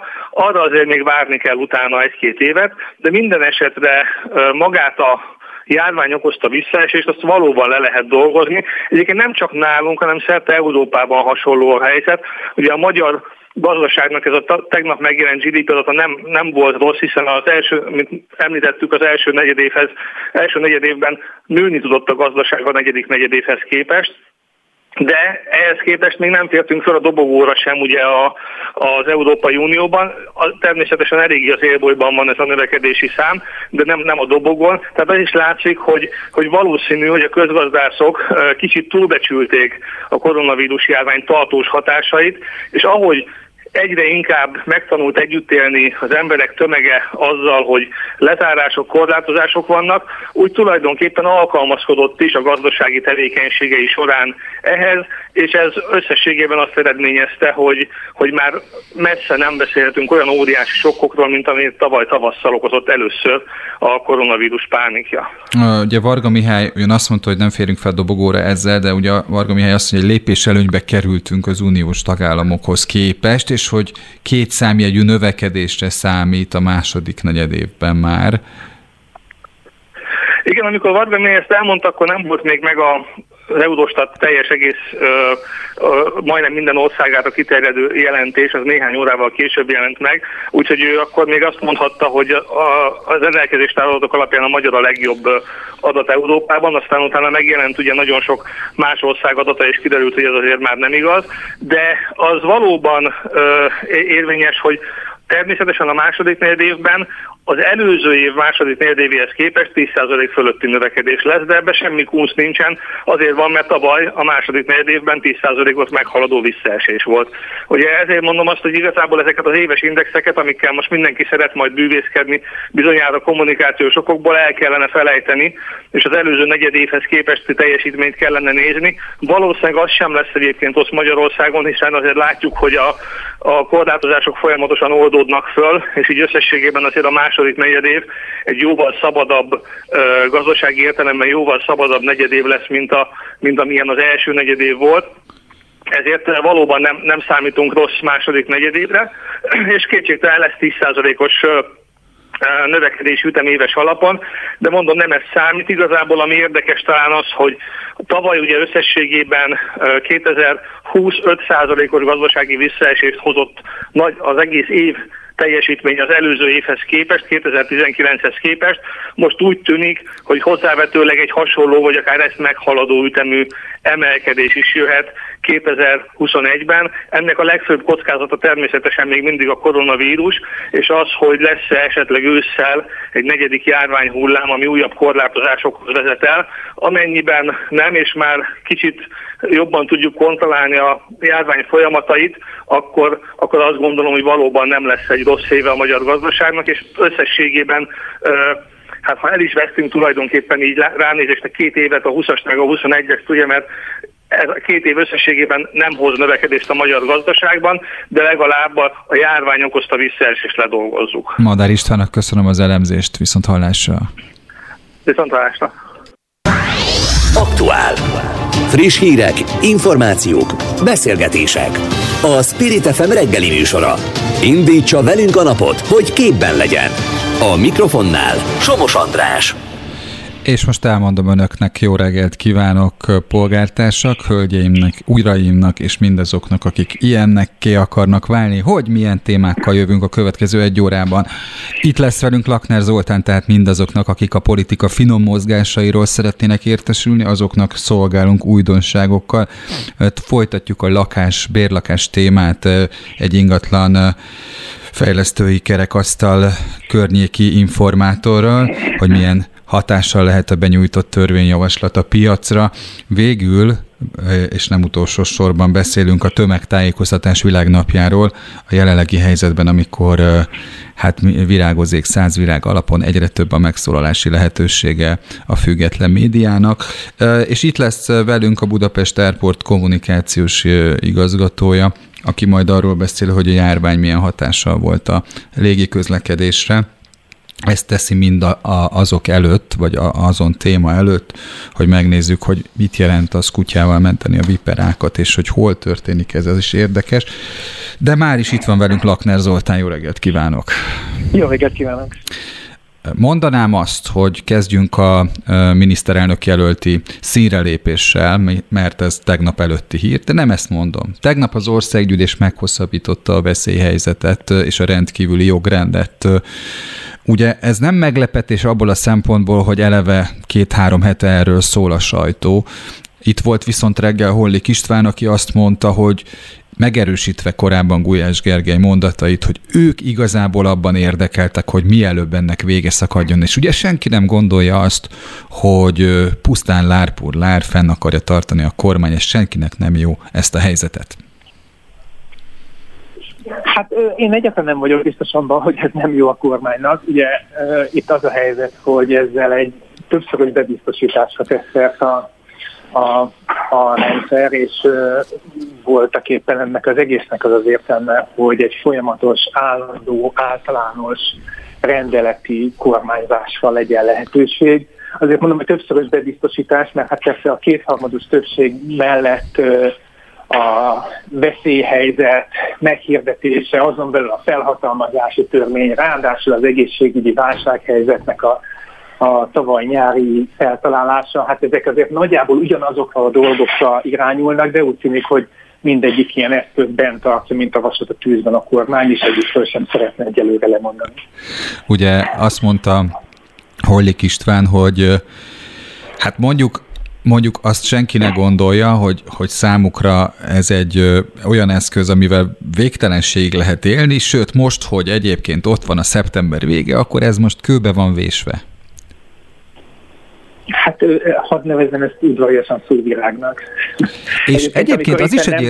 Egyébként, amikor éppen nem volt veszélyhelyzet tavaly egy ideig, májustól szeptemberig, ugye akkor hatályban volt, ugye, ahogy mondtam, akkor találták föl az egészségügyi válsághelyzetet, amit nem az alaptörvény, hanem az egészségügyi törvény szabályoz, és lényegében ugyanazt a rendeletalkotási felhatalmazást ez megadta a kormánynak. Tehát azért mondom, hogy ez bizonyos értelemben játék a szavakkal, a kormány rákapott arra, hogy még a kétharmados parlamentbe se kell bevinni egy csomó mindent, rendeleteket lehet róla alkotni. Kommunikációs szempontból persze nagyon fontos lesz a kormány számára, amikor majd meghirdeti a győzelmet, hogy újból legyőzte a járvány valahanyadik hullámát, és bizonyos intézkedéseket, amelyeket a járvány idejére vezetett be, visszavon, de azért én nem úgy ismerem ezt a rendszerműködést, hogy megszerzett hatalmi jogosítványokra lemondanának, majd elnevezik másképpen. Akkor nyergeljünk át a miniszterelnök jelölt kínálatra. Milyen hatással lesz ez a kínálati piacra? Az eszmék viharára az ellenzéki térfélen, ugye, hogy immár 3 erős jelölt, és akkor az eddigi jelöltök, akik egyébként küzdenek a minél nagyobb népszerűségért. Hát mondjuk a politika jellemzők életére annyiból könnyebb, vagy annyiból könnyítő hatással lesz az, ami most történik, hogy egyszerűen jobban fogjuk tudni olvasni a felméréseket a miniszterelnök jelöltek föl. Tehát szerintem általában egy versenynek jót tesz, hogyha a potenciál pedig ugye a felmérésekben nem azt kell majd nézegetni, hogy jó, de hát tudjuk, hogy el fog indulni, de hát még nem is kampányol, a másiknek kint van 2-3 hónapja a placon, és tényleges kampánytevékenységet folytat, tehát jobban összemérhetőek lesznek a teljesítmények, és hát azért az már elkezdődött, azt hiszem, hogy a jelöltek reagálnak egymás tevékenységére, tehát így főleg Karácsony Gergelynek a fellépése szerintem reakciót tartalmazott minden addigi miniszterelnök jelölti karakterépítési próbálkozásra, és mondjuk azóta Dobrev Klára igyekszik elegánsan viszont reagálni Karácsony Gergelyre. Hát ezt a típusú versengést várom, és szerintem ennek inkább, hogy mondjam, örüljenek az ellenzéki előválasztásban érdekelt választópolgárok is, mert hát ezen keresztül lehet lemérni majd a jelöltek értékét. Az érdekes volt, hogy Gyurcsány Ferenc egyfajta előkészítő és nyomon követő szerepben van, mert mondjuk az Egyenes Beszédben azt mondta, hogy drámaian széles Dobrev Klára nyelv ismerete. Ami, hát erre gondolok például. Igen, ami azt mutatja tehát, hogy ez egy valós verseny. Hát én annak tartom, és annak is látom. Ugye ezeknek a versenyzőknek, mint amúgy a világban nincs nagyon sok helyen előválasztás, de ahol azért van előválasztás egy párton, vagy egy pártcsoporton belül, ott is, ahogy nálunk is, ezeknek a feleknek nyilván azzal kell számolniuk, hogy teljesen nem darálhatják le egymást, tehát bizonyos keretek között zajlik a verseny, tehát azt gondolom, hogy tudniuk kell, hogy ugye ez 2019-ben is eléggé kétes volt, ugye ott június környékén ezt megpróbálták egymással a felek. Igen, de úgy tűnik, hogy nem mentek túl egy határon, tehát utána képesek voltak egymást támogatni, és hát én azt gondolom, hogy szóval most az, hogy itt a nyelvtudással kapcsolatosan van egy ilyen üzengetés, hát azért, ha elnézzük a magyar politika általános nívóját és üzengetési kultúráját, azért ezeket volt kölcsönös támadásoknak semmiképpen nem lehetne nevezni. Azt hittem azt mondja, hogy az általános nyelvismeret szintjét, de hát az is igaz lenne ugyanakkor. Mit jelent a 99 mozgalom fellépése, vagy megjelenése, illetve a Dobrev team kifejezése, erre milyen válasz? Hát ugye a Dobrev team azt tulajdonképpen elő volt, én szerintem az ellenzék részéről általában az egy érthető üzenet, hogy valamiféle csapatjátékot igyekeznek demonstrálni, tehát hogy van egy egyszemélyi vezetéssel fölálló, sok szempontból monolit politikai rendszer, és akkor az a szemben azt mondják, hogy mi viszont nem egy vezetőt akarunk kitermelni, hanem egy csapatot próbálunk fölmutatni, és hát aztán ennek vannak különböző leágazásai. Nyilván szerintem egyetlen jelölt sem tenni jól, hogyha ilyen magányos harcosnak maszkírozná magát. A mozgalommal azért nem tudok egyelőre mit kezdeni, mert bár sokan aláírták, amikor legutóbb láttam a számot, 15 000-en írták alá ezt a kezdeményezést, azért mozgalmat csinálni nem olyan nagyon egyszerű, tehát én egyelőre ezt egy olyan politikai kommunikációs akciónak tartom, amely arról szól, hogy van egy közös jelöltségért harcba szálló miniszterelnök jelölt, Karácsony Gergely, aki eleve egy olyan imást épít, mint hogyha ő már is közös jelölt lenne, ami szerintem egy ügyes húzás, hogy aztán a mozgalom, a szervesül egy tényleges ilyen politikai akció keretévé váló állandóan fönnálló és működő szervezet, én azt nem tudom, ez nem olyan könnyű, tehát 15 000 embert mondjuk mozgatni, feladatokkal ellátni és bevonni a közéletbe, részvételbe, azért ez nem kis feladat, én ezt inkább egyelőre egy ilyen ernyőnek látom, egy kommunikációs ernyőnek látom, ami azt kell, hogy mutassa, vagy az a célja a karácsony kampány részéről, hogy itt egy összellenzéki jelölt fellépéséről van szó. Zoltán, miközben megköszönöm azt, hogy rendelkezésünkre állt, azt szeretném kérni, hogy a jövőben is beszéljük meg a legfrissebb fejleményeket, hiszen most élesedik a verseny. Rendben, köszönöm én is. Viszont hallás. Aktuál. Friss hírek, információk, beszélgetések. A Spirit FM reggeli műsora. Indítsa velünk a napot, hogy képben legyen. A mikrofonnál Somos András. Nem zárkózik el eredetileg megfogalmazott indítványa finom hangolásától Böröcz László országgyűlési képviselő, a Fidesz frakcióvezető helyettese, akinek törvénymódosító javaslata szerint rendkívül kedvezményes áron megvehetnék az önkormányzati és az állami bérlakásokat a bérlők, olvasható a Világgazdaság keddi cikkében. A bérlakás kérdés ebben az esetben nem piaci, hanem szociális jellegű. Az önkormányzati bérlakások a szociális védőhálózat részét képezik. Magyarországon nagy a saját és túl kicsi a bérlakások aránya. A bérlakások helyzetéről Kis Gáborral, az Ingatlanfejlesztői Kerekasztal Egyesület lakáspiaci elnökével beszélgetünk. Ami azért is jó reggelt kívánok, mert ugye a politikai szférához képest egy másik nézőpontot kaphatunk. Jó reggelt! Igen. Üdvözlöm a hallgatókat is. Ugye azt az írásokból ki lehet hámozni, hogy az ingatlanfejlesztési vagy értékesítési piacra közvetlen hatása nincsen, a lakásállomány szűk volt amiatt, amely érintett lehet ennek a javaslatnak, de mégis? Hát az újépítésű lakások esetében ugye az ingatlanfejlesztők döntő többségében értékesítési céllal fejlesztenek lakásokat, így erre a piacra viszonylag kevés hatása van ennek a döntésnek. És ez annak köszönhető, hogy 80-100 000 lakásról lehet szó? Így van, ugye körülbelül ez a mennyiségű lakás, amit itt a hírekben is hallottunk, amelyeknek a megvásárlása a bérlők által lehetségessé válik. Ugye azt hangsúlyozta a javaslat befogadója, hogy tulajdonképpen ő nyitotta az észszerű módosításokra. Az önök számára mi jelentene megoldást mégis, vagy kell-e, hogy elmozduljon a jogalkotása már vázolt tervekhez képest? Ja, az Ingatlanfejlesztői Kerekasztal Egyesület a legnagyobb ingatlanfejlesztőket tömöríti, és így ebben a kérdésben csak érintőlegesen hat ez a kérdés ránk. A ingatlanfejlesztők szívesen építenének piaci alapú bérlakást, de jól érzékeljük azt, hogy ennek a támogatottsága viszonylag alacsony a kormányzat részéről, mert a saját lakhatást támogatja a kormányzat elsősorban, ami egyébként azt gondolom, hogy egy alapvetően egy jó gondolat és egy jó irány.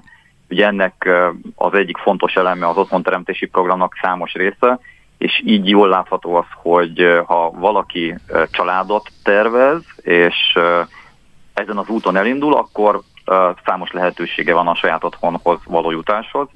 Ugyanakkor van egy olyan dolog, amire szerintem érdemes egy picit odafigyelni, ez pedig az, hogy jellemzően akik a saját lakásvásárláshoz, a saját lakásvásárlást meg tudják valósítani, azok a 30 éven fölüliek. És van egy korcsoport, ez a 20 és a 30 év közöttiek, akik még nem tudnak, nem képesek a saját lakáshoz hozjutási támogatásokhoz hozzáférni, és így az ő részükre nagyon fontos az, hogy milyen lakhatási lehetőségek vannak. És itt fontos az önkormányzati bérlakásrendszer, mert hogy a fiatalok, amikor az életútjukat elindítják, akkor jellemzően ugye otthonról indulnak. A lehetőségeik azok az pedig, hogy marad a mama hotelben, és akkor ilyen szempontból a gyerekvállalás, amit a kormányzat egyébként sürget és támogat, az elhúzódik, és sokkal nehezebbé válik a mama hotelben a gyerekvállalás. A másik lehetősége a lakhatás szempontjából az, hogy bérlakásba tud menni, a harmadik pedig az jellemzően nem áll rendelkezésre, hogy saját lakást vásároljon magának még ilyen korai időszakban. És a bérlakás tekintetében fontos az, hogy a önkormányzati bérlakás azért az egy megfizethetőbb, támogatott, szociális megközelítésű programként a fiatalok részére is megoldási lehetőséget nyújt, és ők igyekeznek is élni ezzel. És minden alkalommal, amikor van az önkormányzatoknál bérlakáshoz való jutási lehetőség, önkormányzati bérlakáshoz, akkor azért látjuk, hogy az önkormányzatok sokszor a fiatalokat is preferálják, hogy ők részükre biztosítsanak bérlakást. Amennyiben sok bérlakás értékesítésre kerül a jelenlegi bérlők részére, akkor ez a lehetőség szűkül majd be. Én azt gondolom egyébként, hogy alapvetően jó a gondolat, hogy akik most a hosszú távon régóta a bérleményben lakik, ő hozzájusson és tulajdonosa lehessen a lakásnak, és ezáltal az ő saját tulajdonú lakhatása biztosítása megtörténjen, de ugyanakkor, és ez azt gondolom, hogy közép és rövid távon még akár jó megoldás is lehet, de hogyha hosszabb távon tekintünk, és drasztikusan csökkentjük a bérlakás állományt, akkor a jövő generációitól vesszük el a lehetőséget, hogy ők a mama hotelből egy szociális bérlakás, abból egy piaci bérlakás, abból pedig egy saját tulajdonú lakásba tudjanak költözni. Tehát azt az előnyt, ami mondjuk a jelenlegi önkormányzati bérlakási piac bővítése lehetne, ugye, hogyha több forrása lenne erre az önkormányzatoknak, a javaslatnak az a kompenzációja, hogy mondjuk több magántulajdonos lesz ezáltal, mondjuk azt, hogy az ingatlanfejlesztésre nagyobb lehetőség van a cserék és az eladások révén. Ez nem ellensúlyozza, mert hogy a lakásvolumen, az ugye, ami érintett lakás, az kevés. Ha jól értem ezt az álláspontot. Igen.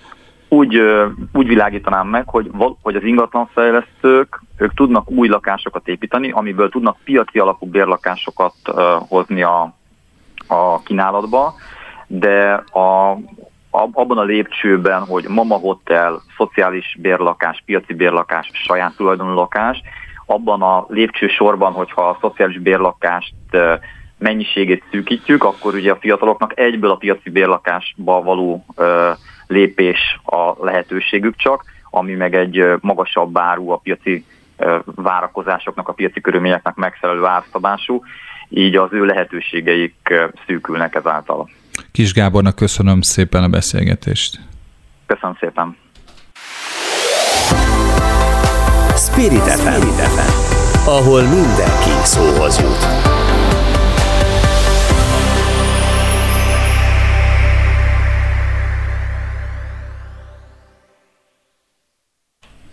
És ma van a tömegtájékoztatás világnapja. Ennek kapcsán köszöntöm a Média egy vezetőjét, Szalai Dánielt. Hello! Jó reggelt, szia András! Jó reggelt! Örülök, hogy vállaltad a beszélgetést, mert megnéztem a Média egy kínálatát ebben a helyzetben, hogy mondjuk ez éjszaka volt, lehet, hogy már van friss tömegtájékoztatás világnapi hír az oldalon, de ugye 3 címet szeretnék felolvasni. Visszafelé sült el az Orbán kormány fegyvere, lövés érte a kormánypárti pesti srácok lábát, ebben társszerző vagy egyébként. Letiltották a legnagyobb független hírportált Fehér Oroszországban, és a harmadik cikk is nagyon érdekes, másodfokon is a fideszes politikus nyert Halász Júlia, a 444 hú újságírója elleni rágalmazási perben, a rángatási ügyben, ugye az iskolában mi történt. Ez pontosan mutatja azt, hogy azért Magyarországon és mondjuk a közel térségben milyen helyzetben van a tömegtájékoztatás. Igen, hát rengeteg ügy van, és gyakorlatilag az látszik, hogy minthogyha hónapra hónapra, évről évre romlana a helyzet, és nem csak Magyarországon, hanem úgy általában a térségben, Európában és ugye a világban is. De mondjuk azok, akik mondjuk egyre több kormányzati portfólióba tartozó terméket tudnak a hátuk mögött, azok azt mondják, hogy Hát igazából az a probléma, hogy a nyugati sajtóban, vagy a nyugati politikusok nem olvasnak magyarul. Tehát ugye az a baj, hogy nem tudnak közvetlen tapasztalatot szerezni. Én azt látom, hogy azért próbálnak egyébként informálódni, tájékozódni, lefordítják a szövegeket, hozzánk is időnként jönnek kérdések, külföldi nagykövetségek érdeklődnek, tájékozódnak, hogy ez most tényleg így van, tehát próbálnak információkat szerezni. Azért az a nyelvi akadály tolmácsok, fordítók segítségével lefordítható vagy megoldható. Uh-huh. Mondjuk azt, hogy a tömegtájékoztatás helyzete a rendszerváltás után folyamatos defenzívában van, legalábbis ami a minőségi közszolgálatot, és hogyha a kereskedelmi rádiókat, tévéket nézzük, akkor a sokszínű informatív tájékoztatást mutatja. Ti érzékelitek-e ezt a folyamatot, és ha igen, akkor mi lehet a megoldás, ha van egyáltalán? Hát az én személyes tapasztalatom az az, hogy szűkülnek azok a csatornák, ahol manapság nem kormány által befolyásolt információk jelenhetnek meg. Ugye egyre több lapot és egyéb terméket szereznek meg kormány közelből. Nyilván ugye voltak új indulók is, tehát új termékek, akik megjelentek, de hogy alapvetően inkább az a jellemző, hogy szűkül be, és egyre inkább a kormányzati információk köszönnek vissza, egyre kevesebb az a hang, ami egyébként kritikus lenne ilyen szempontból, ami hát nyilván azért probléma, mert az lenne normális, hogy minél színesebb lenne a médiapiac, lehetne miből válogatni.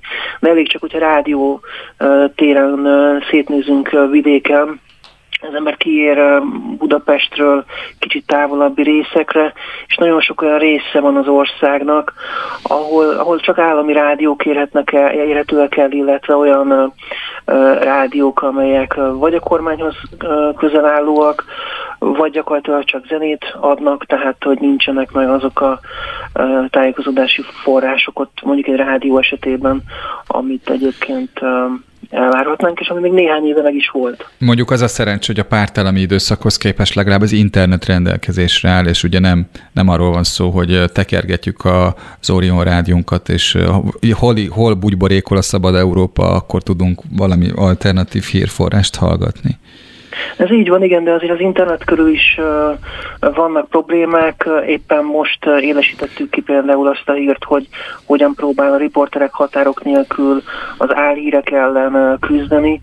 Tehát nagyon sok álhír jelenik meg, nagyon sok propaganda tartalom, és azért az átlag, a laikus olvasó sokszor nehezen tud ezek között különbséget tenni.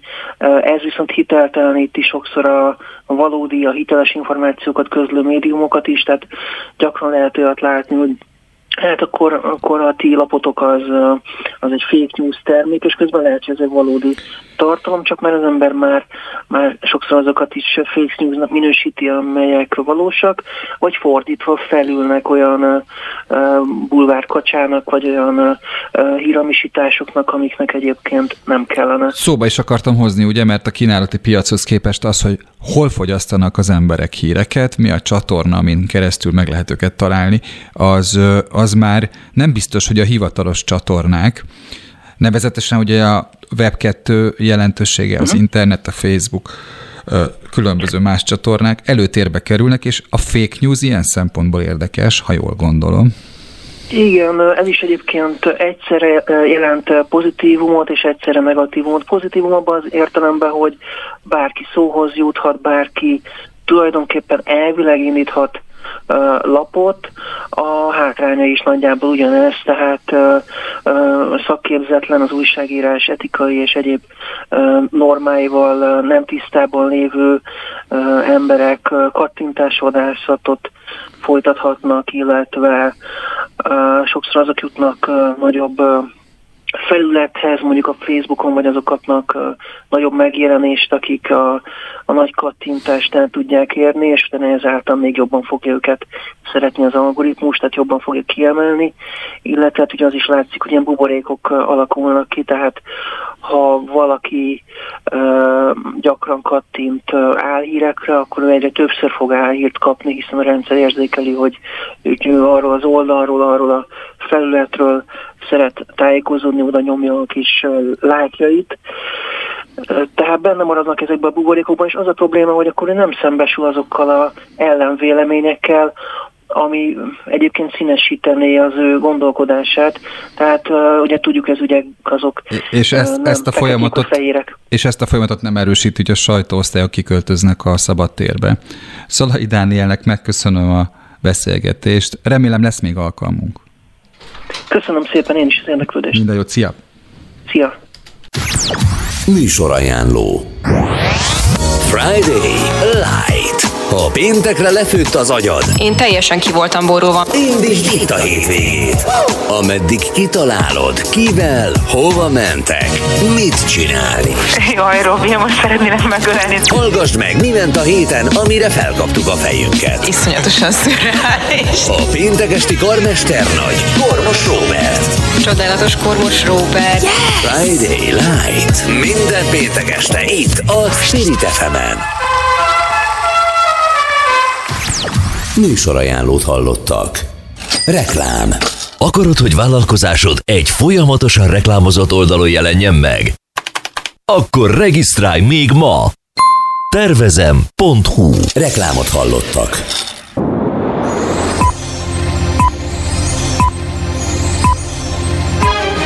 Hírek a Spirit FM-en. Jó napot kívánok, ezek a Spirit FM hírei fél kilenckor, a mikrofonnál a hírszerkesztő Kovács Klára. A javuló járványhelyzet miatt egy-két héten belül megszűnik az ingyenes parkolás a közterületeken, értesült a Magyar Nemzet. A közterületi parkolási díjakat 2020 áprilisától szüntették meg. Támogatást szavazott meg a járvány elleni védekezésre az Európai Parlament több EU tagállamnak, köztük Magyarországnak is. A 17 tagállam és 3 csatlakozás előtt álló ország összesen csaknem 400 millió euró támogatásban részesül. Ausztria legitimnek ismeri el a Sinopharm oltást is, miután az egészségügyi világszervezet engedélyezte a kínai vakcina vészhelyzeti alkalmazását.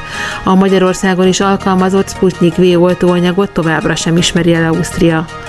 Ha egy ország nem fogadja el a magyar oltásokat, Magyarország sem ismeri el az ottaniakat, mondta Semjén Zsolt.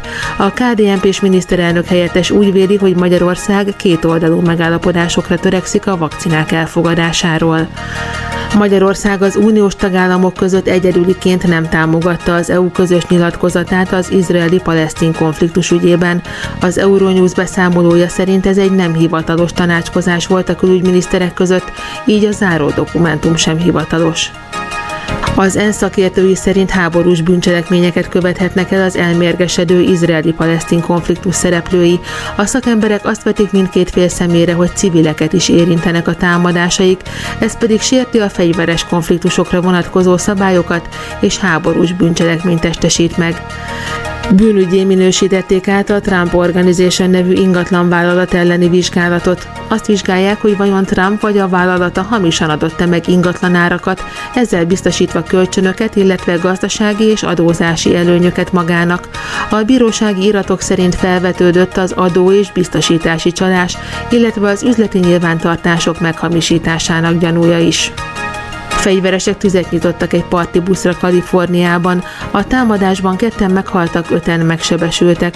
A halálos áldozatok és a sebesültek mindannyian fiatal nők. Köszönöm a figyelmüket, a Spirit FM híreit hallották fél kilenckor. Hírekkel legközelebb fél óra múlva jelentkezem.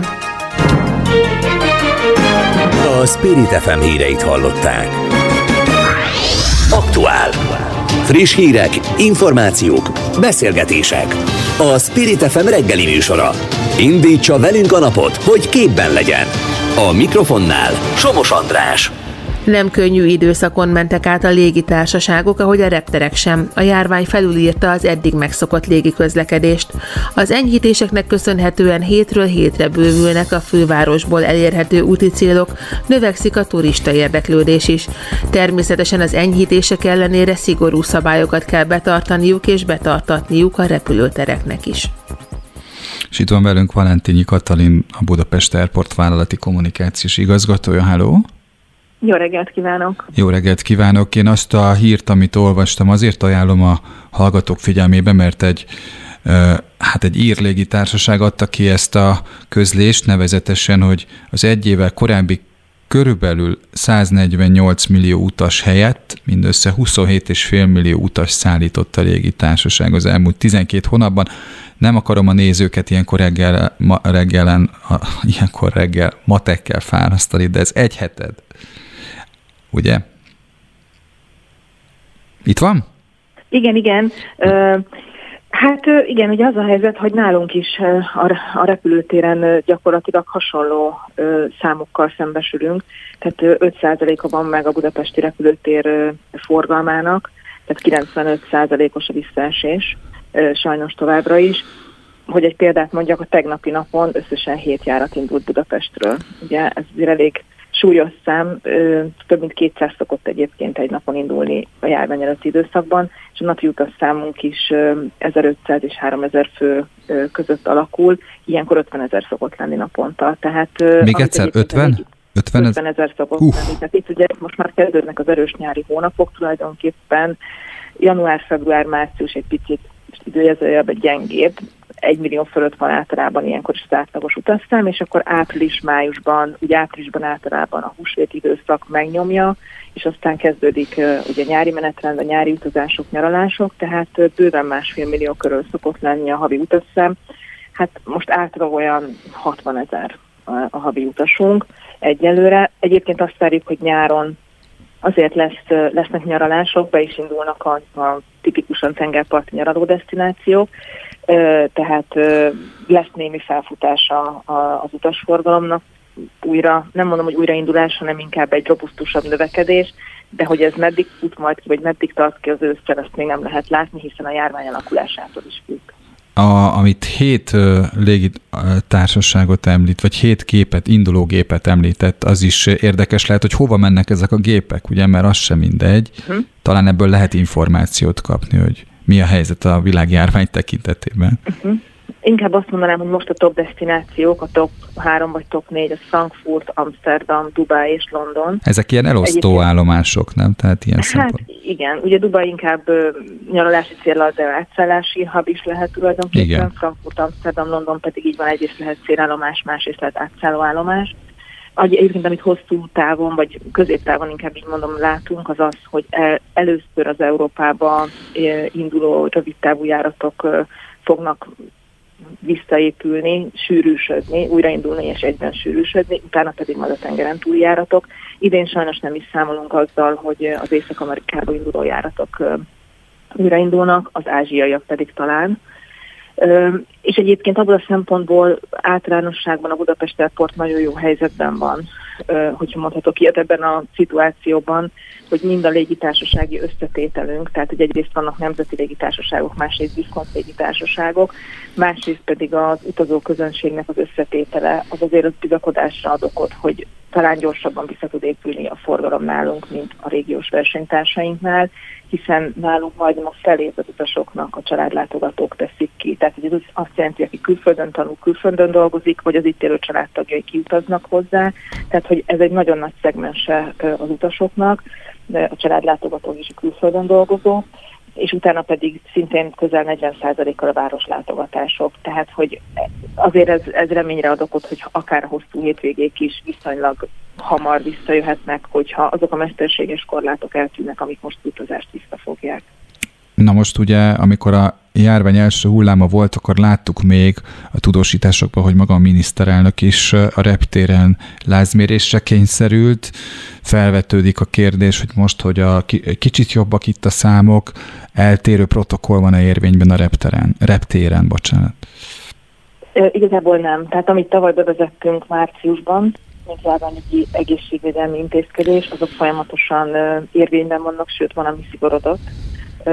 Minden nemzetközi protokollnak, mind a hazai előírásoknak megfelelünk nyilvánvalóan, hiszen elsősorban nekünk az utasaink és egyébként a kollégáink egészségének a védelme és a biztonságos utazása kulcskérdés.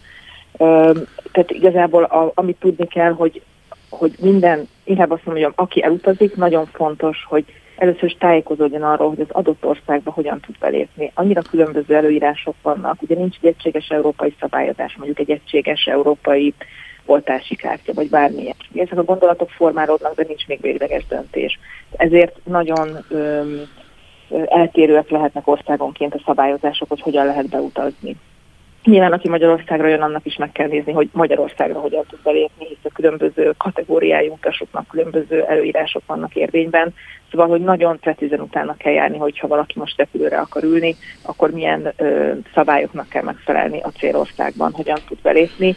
És nyilván egyébként ez a repülőtéri procedúrát is egy picit megváltoztatja, hiszen például az online check-in nem lehetséges, vagy most például az önkiszolgáló csomagfeladás sem lehetséges, mindenkinek be kell állni a check-in pultba, hiszen ott a pultban ülő kollégák ellenőrzik, hogy megvan minden dokumentum, megvannak-e adott esetben a tesztek, hogyha a PCR-tesztet írnak elő a belépési állomás, célállomáson. Szóval egy picit hosszadalmasabb lett a becsekkolás is, és érkezéskor is nyilvánvalóan ez ugyanígy érvényes. Még az a szerencs, hogy az utazási irodák egyébként a tájékoztatásra nagy hangsúlyt fektetnek, tehát én számos honlapon láttam, hogy praktikus információkat, gondolom a reptér oldalán is lehet olvasni, de az utazási irodák oldalán is. Így van. Hát szerintem nagyon fontos, hogy tényleg mindenki tájékozódjon, tehát ez a kulcsüzenet, hogyha szeretne utazni, és azért tényleg még egyszer egyre több desztináció lesz elérhető, és gyakrabban is, tehát sűrűsödnek is a járatok itt a nyári időszakban. Ugye itt, amit a külügyminiszter úr is folyamatosan bejelent, hétről hétre, vagy szinte napról napra, hogy bilaterális együttműködéseket kötnek bizonyos országokkal. Ugye Magyarország és a szerződő másik ország között sokkal könnyebb az utazás, számos bejelentés történt az elmúlt két hétben, tehát hogy azért vannak olyan desztinációk, ahol akár már a magyar oltási igazolvánnyal is sokkal könnyebb a belépés. Katalin, nagyon köszönöm a beszélgetést, kívánom, hogy helyreálljon a rend.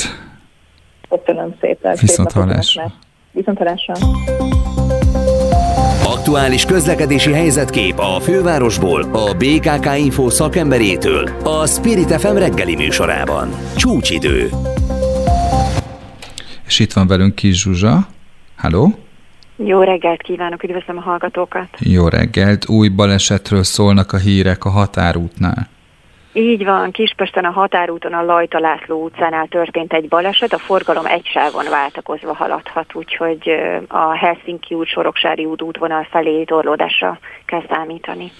Pont arra akartam menni, de tényleg gumicsere ügyben, úgyhogy nagyon jó, hogy beszélünk, de ugye ez az a terület, ahol egyébként is nagyon túlterheltek reggel a kis utcák is, hiszen mindenki el akarja kerülni az Üllői Ady Endre út szakasz, úgyhogy az a kérdés, hogy mit lehet ilyenkor tenni? Körgyűrű? Gyakorlatilag igen, vagy mindig azt szoktuk tanácsolni, hogy tényleg egy picivel hamarabb azért el kell indulni, ne az legyen, hogy azért történik mondjuk egy ilyen baleset, mert valaki nagyon, nagyon siet oda, ahová éppen tartott. Egyébként hadd számoljak be egy nagyon friss információról, az Őrs vezér terén, ugye elég frekventált környék, sajnos nem működnek a jelzőlámpák karbantartás miatt 13 óráig, és rendőrök fogják a forgalmat irányítani. Azt meg lehet mondani, hogy meddig tart a reggeli csúcs, ha van ilyen plafon? Egyébként a tapasztalataink szerint olyan 10 óra környékén azért már járhatóak az utak jobban, sokkal jobban, mint jelen pillanatban. Úgyhogy aki megteheti, hogy később indul, az azt hiszem, hogy sokkal szerencsésebb helyzetben van. Zsuzsa, örülök, hogy beszéltünk ma reggel, és köszönöm szépen a friss tájékoztatást. Nagyon szívesen. Szép napot mindenkinek. Szép napot. Viszonthallásra. Köszönöm. Aktuál. Friss hírek, információk, beszélgetések. A Spirit FM reggeli műsora. Indítsa velünk a napot, hogy képben legyen. A mikrofonnál Somos András. És elérkeztünk a nap témájához, mert hogy az, hogy kutyusokkal menteni Viperát, megmondom őszintén, mondjuk, ha nem nézem az adott kereskedelmi csatornak kis videóját, ami erről szól, hogy Tomi kutya hogy menti a Viperákat, akkor tényleg nem tudok erről a történetről. Ezért jó, hogy itt van velünk mellesleg Mizsai Dávid. Jó reggelt kívánok! Jó reggelt, üdvözlöm a hallgatókat! Aki egyébként Tomi kutya gazdája, ez derült ki a videóból, és az is, hogy ez a tevékenység a Rákos-patak mentén zajlik. Miért? Igen, hát annyit pontosítanék a dolgon, hogy a Kiskunsági Nemzeti Park területén foglalkozunk a Rákosi Vipera védelmével, ami egy olyan állat, ami az elmúlt évtizedekben rendkívüli módon megritkult, és az ezredforduló környékén a kihalás szélére sodródott, és a Nemzeti Park különböző természetvédelmi tevékenységeket végez ennek a fajnak a védelme érdekében, viszont van egy olyan probléma, hogy nagyon nehéz megtalálni ezeket a kígyókat, jól rejtőzködnek és kevés időt töltenek a felszínen, és ehhez a kereséshez kezdtük el alkalmazni a kutyát.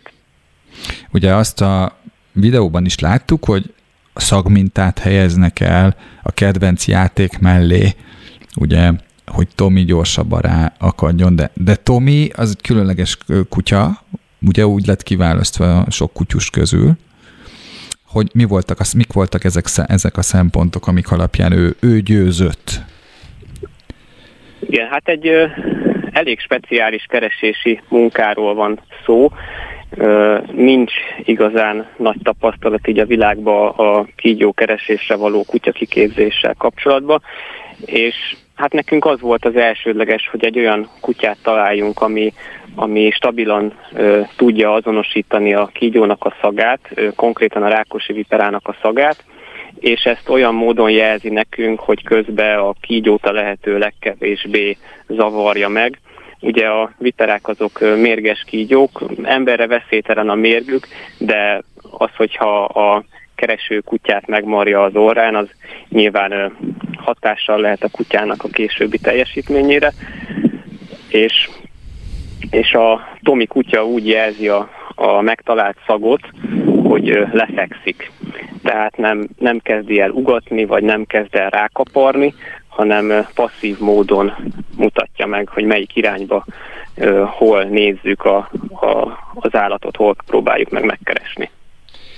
Azt lehet tudni Tomiról, hogy ő egy német juhász, ugye ez még nem hangzott el, azok számára mondjuk könnyebb elképzelni, akik mondjuk vizuális típusok, de hogy ugye ő egy bomba keresésre kiképzett kutya.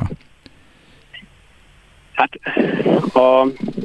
amikor válogattuk, vagy amikor néztük, hogy melyik kutya lehet alkalmas erre a munkára, akkor viszonylag sok kutyát teszteltünk a kutyakiképzőkkel együtt, akik részt vettek és részt vesznek ebben a kiképzésben, és voltak olyan kutyák a megnézett kutyák között, amelyek robbanószerkeresésre voltak előképezve. Tehát ez azt jelenti, hogy a kiképzésük egy fázisába találkoztunk ezekkel a kutyákkal, de egyikre se lehetett volna azt mondani, hogy már egy teljesen kiképzett, begyakorlott, rutint szerzett kutya lett volna, de őket már elkezdték robbanószerkeresésre tanítani. Ez ugye nekünk azért volt fontos, mert már magát a keresés technikáját ezek a kutyák megtanulták, és ez megkönnyíti utána az új szagoknak a megtanítását. Lehet, hogy eltévesztettem a nevét, mert én Dávidot mondtam, és Edvárt tulajdonképpen, ezért elnézést kérek, én magam jöttem rá. Semmi probléma. Mi a kifutása a vipera keresésnek, hogyha egyébként megfelelően jár a kutya, akkor mit lehet elérni, mi a cél? Hát mi az elsődleges célunk az, hogy jól ismerjük azokat a területeket, ahol a vipera előfordul, mert akkor tudjuk hatékonyan megvédeni őket, hogyha tudjuk, hogy hol vannak. Ez abból a szempontból fontos, hogy a Rákosi Vipera nem képes akármilyen élőhelyen megmaradni.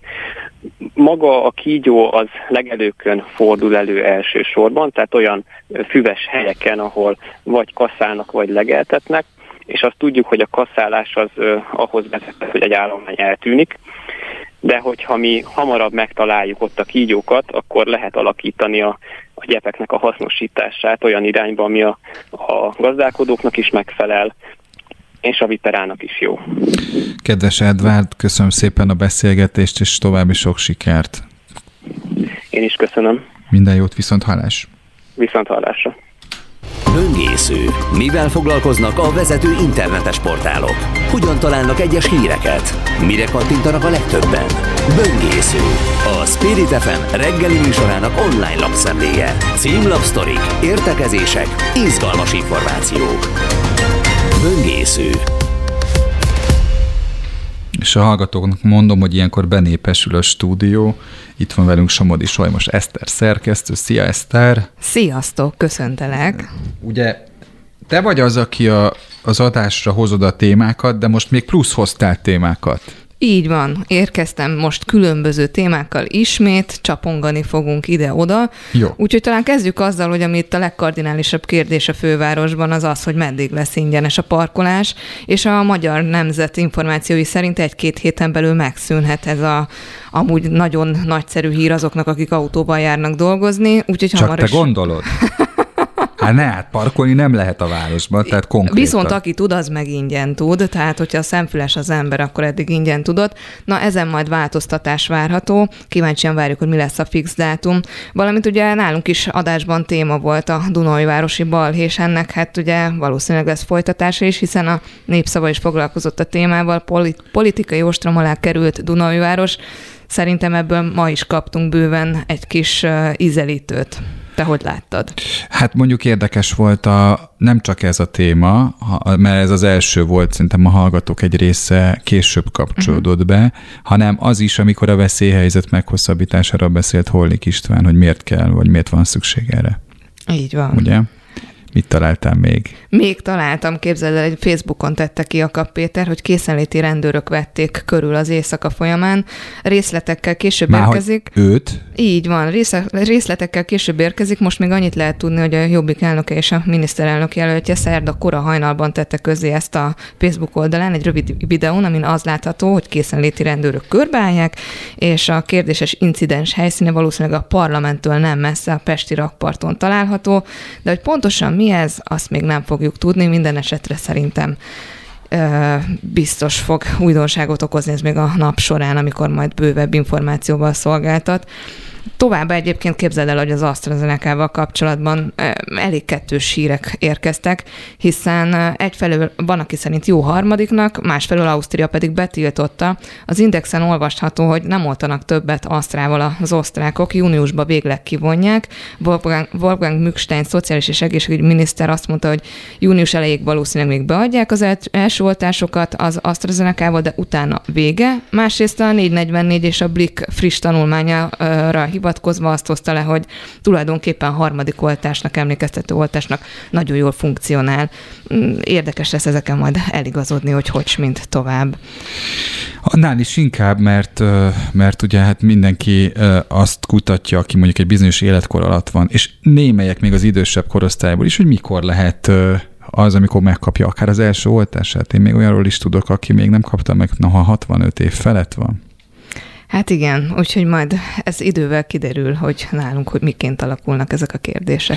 Most rákerestem egyébként az Alfa híren erre a történetre, Jakab Péterére, és ugye hát azért nem tudunk részleteket, mert ő maga nem árul el. Tehát, hogy... Fokozza a kíváncsiságot, meg az izgalmat az emberekben, már aki érdeklődik ez iránt, a hír iránt. Hát azért ez mondjuk azt, hogy a parlamenttől egy parlamenti képviselő néhány méterre készenléti rendőrök gyűrűjében van, ez mindenkit érdekelhet. Így van. Jó.